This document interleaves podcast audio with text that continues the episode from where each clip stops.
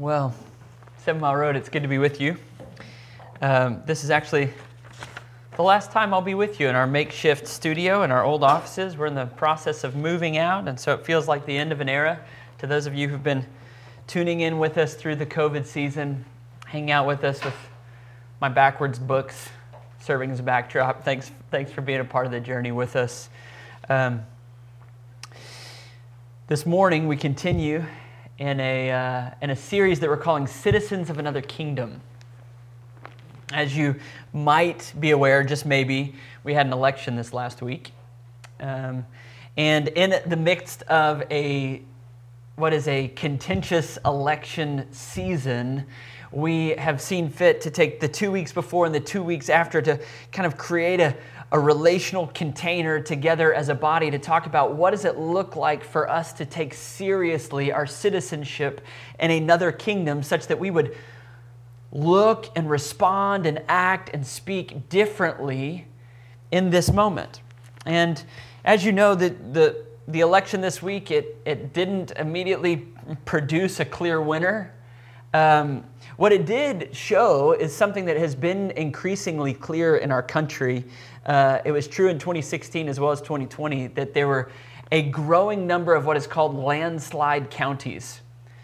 And ultimately, what is, has been called the evaporation of purple America that increasingly as a country we are coming apart such that there are red counties and blue counties and seemingly the never the twain shall meet that our world increasingly is dividing.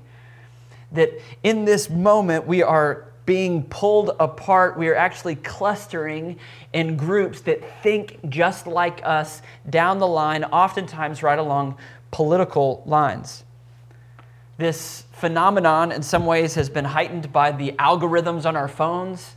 That you click on one news item and that will kind of begin to inform the technical universe uh, that you like these sorts of things, and you'll be more likely to keep clicking if you keep getting fed these sorts of things. So, our phone algorithms set, off, set us off in a particular vein or a particular avenue, being reinforced to think in the same ways and then tribalization and clustering, and we all connect. And all of a sudden, what is left is division and dismissal, mistreatment, assumptions of the worst of those, uh, those people out there that disagree with me in some way, but they probably live in some space, run in some different vein, and certainly have a different algorithm feeding them their information.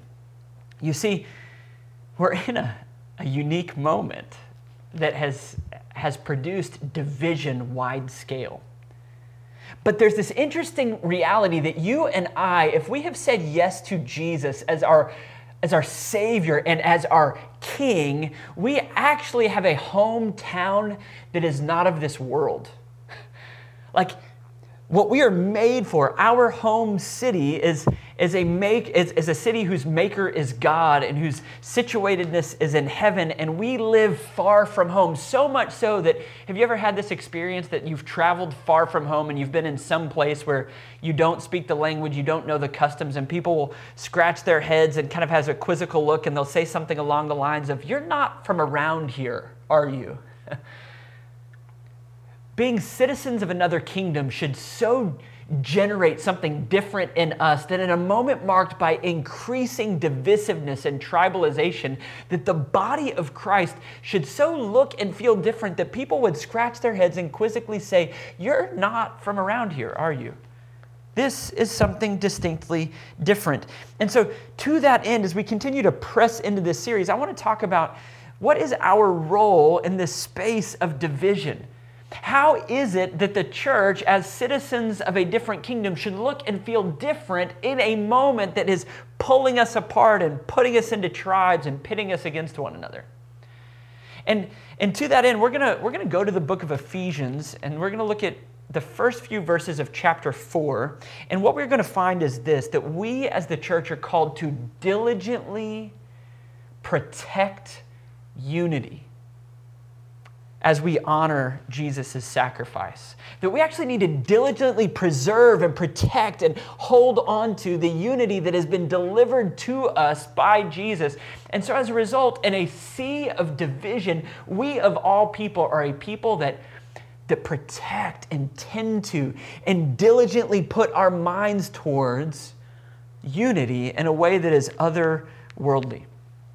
And Ephesians chapter 4, verses 1 through 3 is going to serve us really well to help us to understand what that looks like as a church. And, and so, just to give you a little bit of context, we're jumping right into the middle of a letter from Paul. I want us to be clear about what we're reading.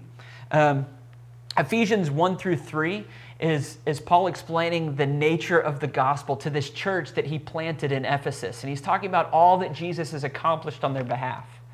And as he's writing, particularly to a church in Ephesus that has blossomed and bloomed out of a combination of Jewish and Gentile Christians who have different customs and different understandings of the world. And in fact, the question of the New Testament is, is how Jewish do you have to become to be Christian? And it's causing division and struggle within the church. And here in Ephesus, you have a church that's made up of these different tribes that are trying to figure out what does it mean for us to live together as brothers and sisters.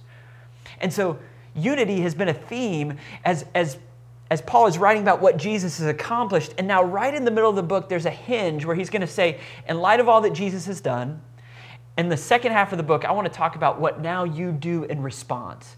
And right there, where he turns the corner, we're going to see that of primary emphasis is the call for the church that is experiencing widespread division to fight for and to preserve unity. And so we're going to situate right down in the hinge of this book, zoom in and make sense of, of what does it mean for us to diligently protect unity in a sea of division. So please turn your attention to the scriptures with me. Ephesians 4, verses 1 through 3. They'll be on the screen there for you. If you've got a Bible, go ahead and grab it. And permit me to remind you what the prophet Isaiah says about the scriptures. The grass withers flowers fade, but the Word of God will stand forever. Brothers and sisters, we would be really wise, not just to pay attention to and not just to learn from, but to submit ourselves to this living and trustworthy and eternal Word. Ephesians 4, starting in verse 1. I, therefore, a prisoner for the Lord, urge you to walk in a manner worthy of the calling to which you have been called. With all humility and gentleness, with patience, bearing with one another in love, eager to maintain the unity of the Spirit and the bond of peace. This is how Paul makes his transition from exploring all that Jesus has accomplished to talking about what is incumbent upon us as the body of Christ to do in response. And his hinge is, is actually a hinge that he is very accustomed to. You would, you would see it in some of his other letters. In the Greek, the first three words are the, these words, I therefore urge. You know, in the English, we read, I therefore, a prisoner for the Lord, urge you to walk in a manner. But those three words, I therefore urge, I plead with you in light of all that I've just told you. I therefore urge. This is how Paul often turns the corner. You could go to a place like like 1 Thessalonians 4, and you would see those three words similarly connecting the theology that he's delivered to the ethical standard that he's calling us to. Or you could go to Romans 12 and verse 1. After 11 chapters of exploring the power and the beauty of the gospel, Paul turns the corner by saying, I therefore urge. So, in light of what he said, what he's saying is, I'm about to plead with you that this is a natural outworking of all the glorious truth that I've just told you about King Jesus. And as he therefore urges us, he's going to, he's going to call us to, as it were, walk in a manner worthy. He's saying, I'm urging you, and in the Greek, what he's literally saying when he says walk in a manner worthy, he's saying to, to balance the scales. That I've just put all of this weight and beauty and the truth of what Jesus has accomplished in chapter 1 through 3, and now I'm going to talk about what is going to happen on the other end of the scale as a result. It reminds me when I was in the ninth grade and I was starting to play high school sports, I was being introduced to high school athletics.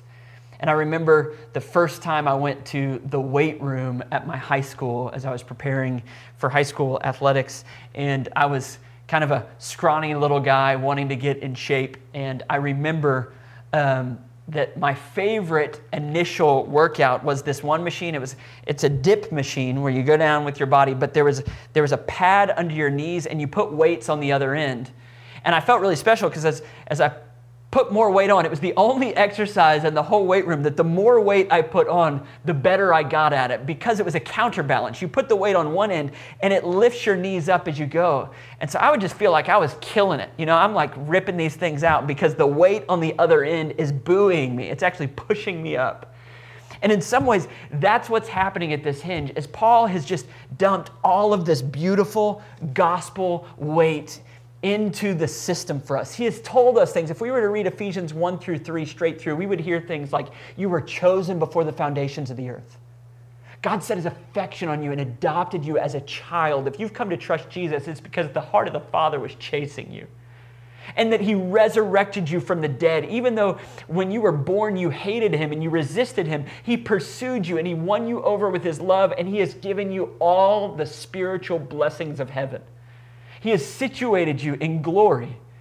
He has actually united you with a family. Jesus, by his blood, tore down the walls of hostility that divided us and he made us one. And then at the conclusion of chapters one through three, Paul is praying that now, because of that, in our union, in our resurrected power, that we would be filled with all the fullness of God. Ephesians 1 through 3 lots of weight on the other end. He's saying, in light of that, listen, on the other end, the activity on the other end, as if I put all of this weight on the dip machine, and now you're experiencing this activity, that you have this power that's in, informing this activity that you're called to. The question is, what does it look like for us to walk worthy? In Ephesians 4, verse 1. I therefore urge you, the counterbalance to all of this gospel weight, what does a community walking worthy look like? What does it mean to respond rightly to all that Jesus has done for us? What would it mean? And Paul actually is going to make an argument. And these first three verses, and really the first six verses of Ephesians 4, if we had time for all of them, that we are being called to eagerly maintain unity. The structure of the first half of what is a very long sentence, what we're getting in verses 1 through 3, the structure of this first half of this sentence, uh, it, it actually says, I urge you to walk in a manner worthy. And then verse 2, which we'll come back to, is going to tell us how we're going to go about it. But verse 3 actually gets to the heart of it, saying, and, and this is the, the structure is building towards this actually being what walking worthy looks like. So he's saying, I'm counterbalancing. I therefore urge you, because of all I've told you, to in these ways, verse 2, do this thing. So, what I'd like to do is take verse 3 first, and then we'll take verse 2 second. Verse 3 is Paul's statement of how do we walk worthy in response to the weight of the gospel as a community. And what he says in verse 3 is this eager to maintain the unity of the Spirit and the bond of peace. Eager literally means diligent. Put your mind towards it. Work towards protecting or preserving the unity. When he says maintain unity, tereo literally means to keep, to protect, to make sure it's in good working order. And then he says to, to maintain the unity of the Spirit in the bond of peace. Now, when he says unity of the Spirit, he's talking about possession. He means, whose is it? This unity belongs to the Spirit. And in fact, that's why we are to guard it or to keep it. Let me explain it to you like this. When I was in seminary in Boston, my wife and I moved up there. Um, Ashley and I moved to the Northeast, and she got a job as a teaching assistant, and she was making $18,500 annually. And that's what we were going to live on while we were in seminary. So we weren't exactly sure how we were going to make that work. We had a free place to stay for our first semester. And then we were figuring out, uh, well, we don't know what we're going to do on the other end. And we actually stumbled into a relationship with a couple that was just about to move away for a semester who had a beautiful home and said, Would you do a long term uh, house sitting gig for us? Would you take care of our home? And we literally met them, and 48 hours later, we were going to move into their home and they were going to leave. It was God's provision in a grand way.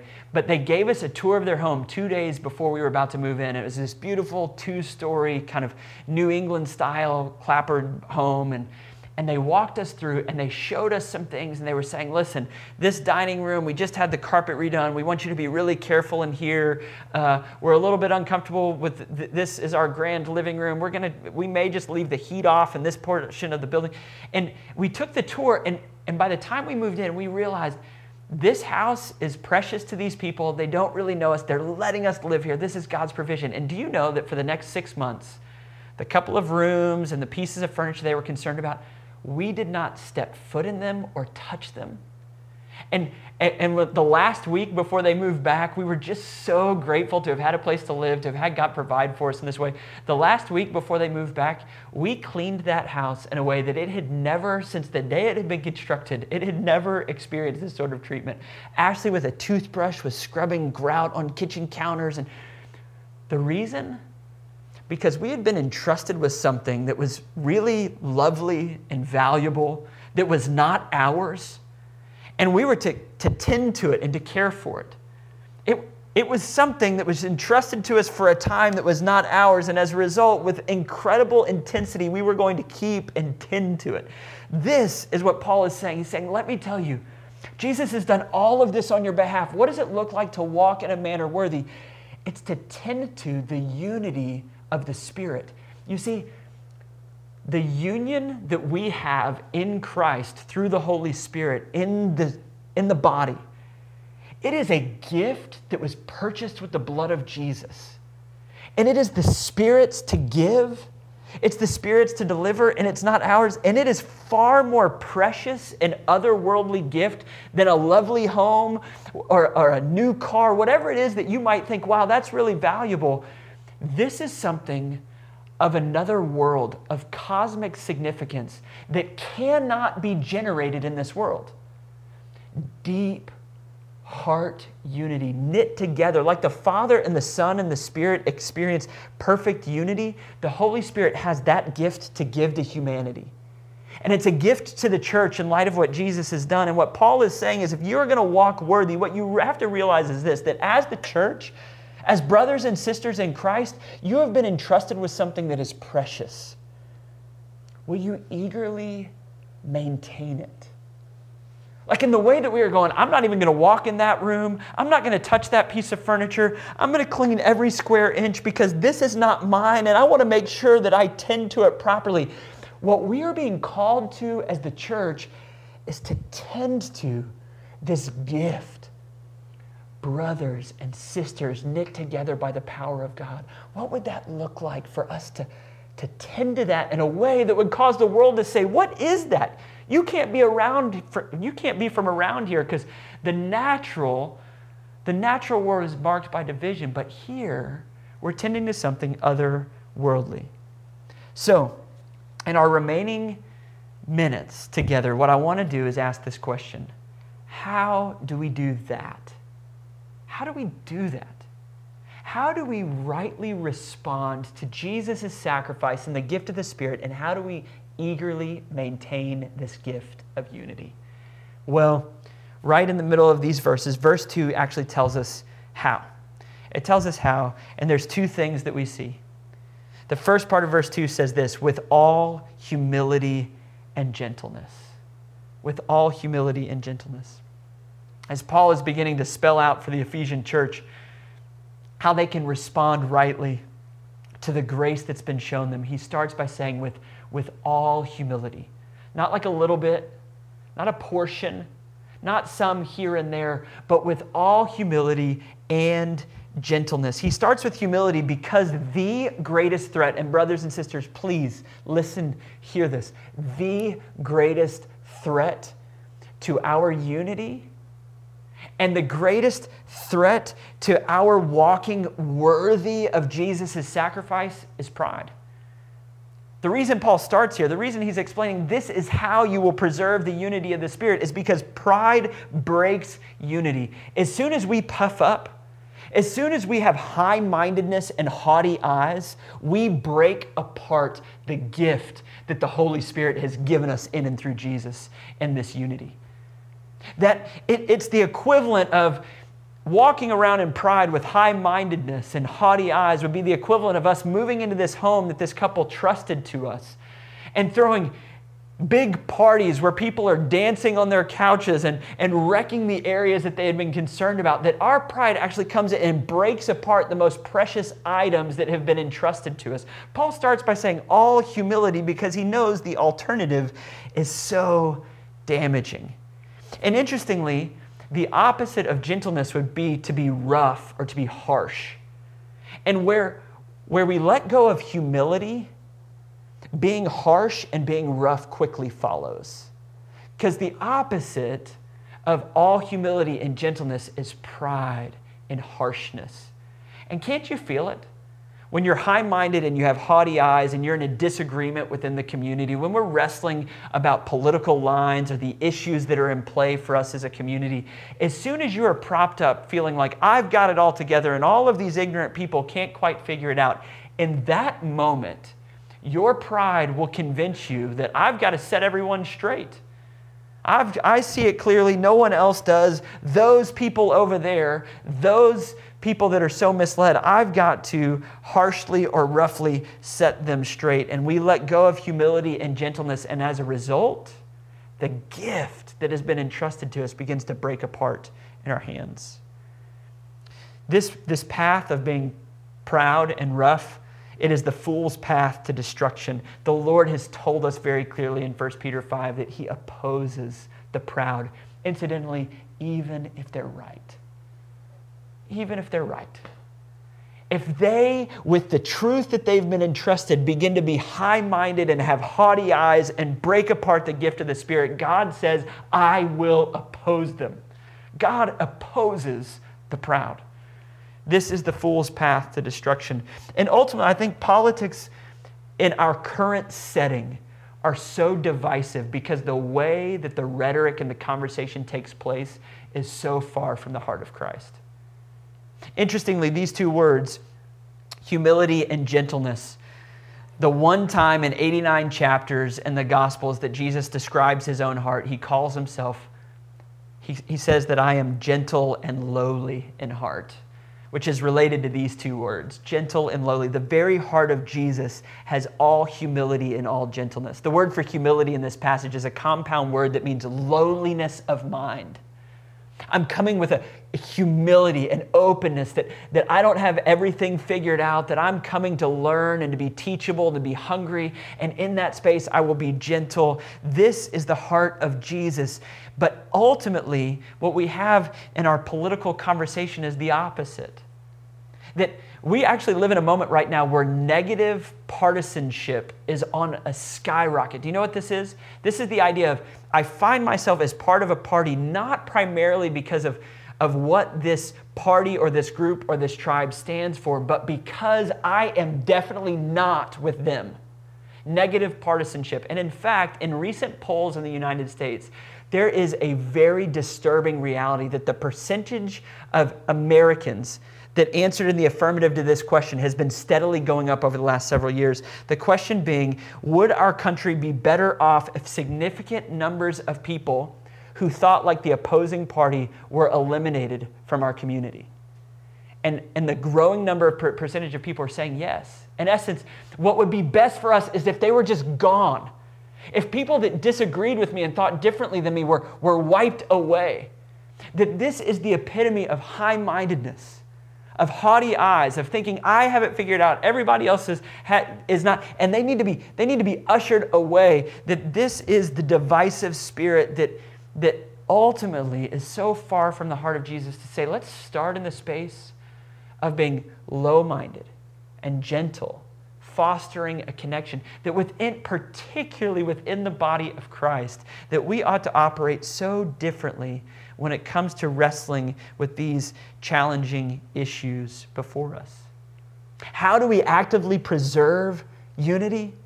How do we diligently protect the unity of the Spirit? The first way is by with all humility and gentleness. The second is that we patiently endure. Did you see the second half of verse 2? With patience, bearing with one another in love. If we're not proud and rough, what fills the space? If we lay down our pride and we're not rough, we're, we're low and gentle, then how do we connect? Well, we patiently endure. And the word for endure, uh, a, uh, a prominent Greek scholar has made an argument about this passage that, that that word for endure is in the middle voice and it should be, could be translated hold ourselves back from one another. The idea being that we create space for each other right in the moment where we disagree. This church in Ephesus, Jews and Gentiles, significant disagreements about how the church should be ordered, what worship should look like, how we engage, and what we value, and what, what uh, ceremonial laws we're going to uphold, and which ones we're going to lay aside. Real tension. And in those spaces, what he's saying is you need to create space for one another. You actually hold one another back that we, we, we create space for the other. I, I heard a really important question from a friend recently that was posed in the midst of a what is it was a, an honest conversation about difficult issues. And I heard a friend say in this moment, is there space for me in the church if I don't see it the way the way you see it? That's what Paul is addressing here. What he's saying is to patiently endure is to say there's room. Under the authority of Jesus, as we affirm Him, as we hold the first order realities of what we affirm of what it means to be a Christian, there are a thousand secondary issues that we're going to wrestle with, that we're going to try to make sense of. And in that space, the way that we actively preserve unity is we take a lowliness of mind, a gentleness, and then we say, and patiently, I'm going to make room for you. There's space.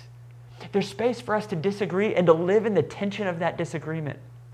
But the last two words are really important of that phrase. Did you hear it? He said, with patience, bearing with one another in love. We don't just patiently make space for one another and say, well, you can go over there and I'll go over here and we'll hold our different opinions and let's just continue to move on. It's not just make space because passivity here will allow bitterness to come in. We'll say, well, yeah, yeah, there's space for you. That's fine. But you just kind of go over there and believe your thing. And I'm going to. What he's saying is, no, no, no. We create space and then we cover over it with love. We actively love and serve one another.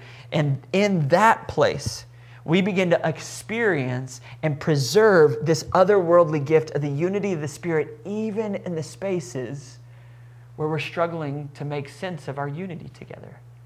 You see, we have to take up all humility and gentleness, and then patiently make space for one another. And as we cover over and love in that space, we start to experience an otherworldly gift the unity of the Spirit in our midst.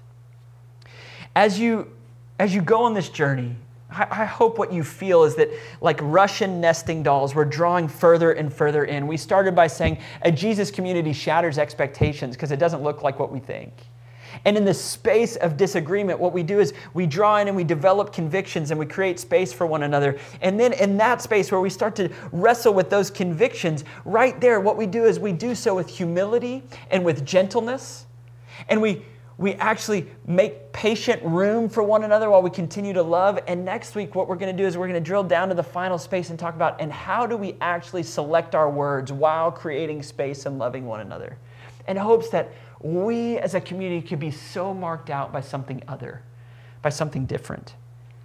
And so, as we close, my invitation to you is to diligently protect unity. In honor of Jesus' sacrifice, brothers and sisters, don't ever lose sight of what Jesus has purchased for you, what he has accomplished on your behalf. That, that this effort to engage one another and experience unity is not just by our grit that He has piled up all of the weight on the other side and said, I will support you. As you rehearse and remember what I've accomplished on your behalf, what you will find is that it is your joy and your privilege to walk into this unity that I've purchased for you with my blood. Would you please join me as I pray? So, God, even as we prepare to worship, as we prepare to sing out, I just ask that right now, Holy Spirit, you would do your work to show us some areas of our lives, like shine the light of your word into us. Where have we been high minded and haughty? Where have we been proud and rough rather than humble and gentle? Would you show us? Perhaps there's conversations that we've had, there's people that we've dismissed, there's folks that we've distanced ourselves from. I pray that right now you would, by your Spirit, you would usher into us a gentle and lowly spirit that looks like Jesus. And then, God, would you show us where we need to patiently endure? Not just wash our hands of people, but make space for them and love them right in the tension of our disagreement, so that what we could experience would be an otherworldly unity given to us by the Holy Spirit. God, we're longing to be a different sort of kingdom, a different sort of people, a people who causes the world to scratch their head and say, You're not from around here, are you? Would you make that true of our body for your glory, God, for our joy? We're longing for that to be the case. It's in Jesus' name we pray. Amen.